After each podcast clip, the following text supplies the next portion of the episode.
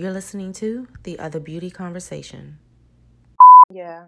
I actually had a weird interaction years ago that I'll never forget. It was so uncomfortable and it was so awkward. But these two girls actually was walking in Soho, minding my business, and these two black girls actually screamed like, "Damn, you got a big old ass!" and it just like embarrassed me in front of everyone. And I remember That's thinking, so like, crazy, Mel. That's something similar happened to me in the too. world? What? Yes. Oh my god. I wish you No, could see it my was like face. a year after I had lived here. It was in 2010. I'll never forget it. I was around Times Square trying to go to this event with another girlfriend. I was waiting on her to come.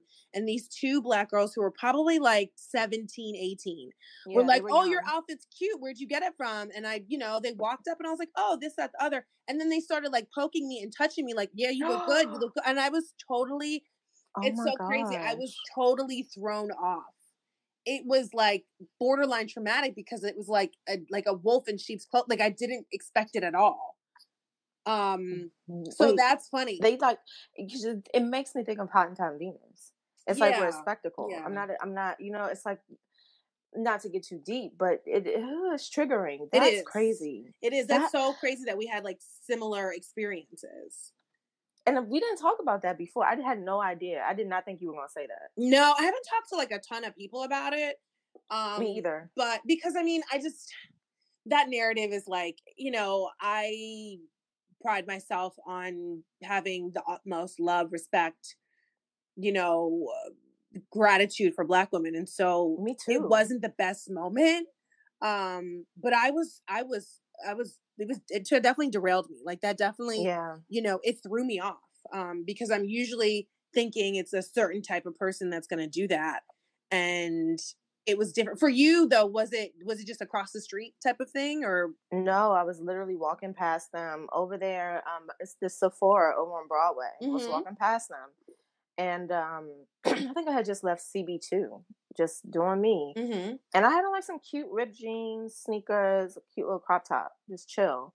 And they said that, and I mean, screamed it in front of everyone on the sidewalk. And it was weird because I started to think. I turned around and looked at them, and I remember thinking either like they gonna try to fight me or I don't know. But I looked at them dead in the face because I think that sometimes I have, you know, I had conditioned myself to act like I don't hear it. But there have been moments when I've addressed people about it. I've addressed certain men about it too, and I know that's not safe, but you know, that's that's another story. But I remember just walking and turning around, looking at them like they were crazy, and then I kept it moving. And that moment, I thought to myself, who who made you feel as though that this was okay Mm-hmm. and uh, particularly as a woman you know i you know we love women i care about black women so much women of color i care about all women um but i do think that you know black women we have very very different you know struggles at, Mhm. at, at certain times in this world and i remember just thinking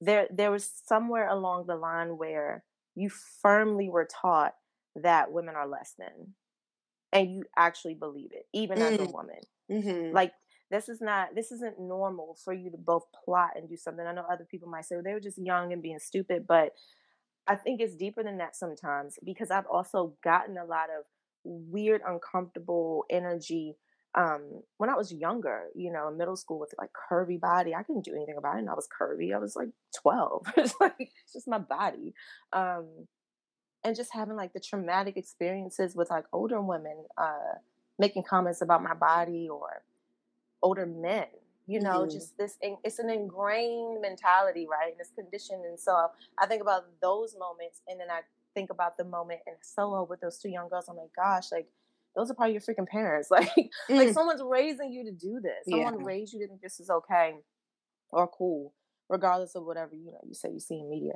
but yeah it was weird it was weird Yeah, I agree. I mean, it's it's so it's so crazy that we had such similar experiences. Um, you know, I just think like black women are just sexualized. Um, yeah I think I mhm. mean all women are, but like the way that we are is um I think deeply embedded in like our oppression in a lot of ways.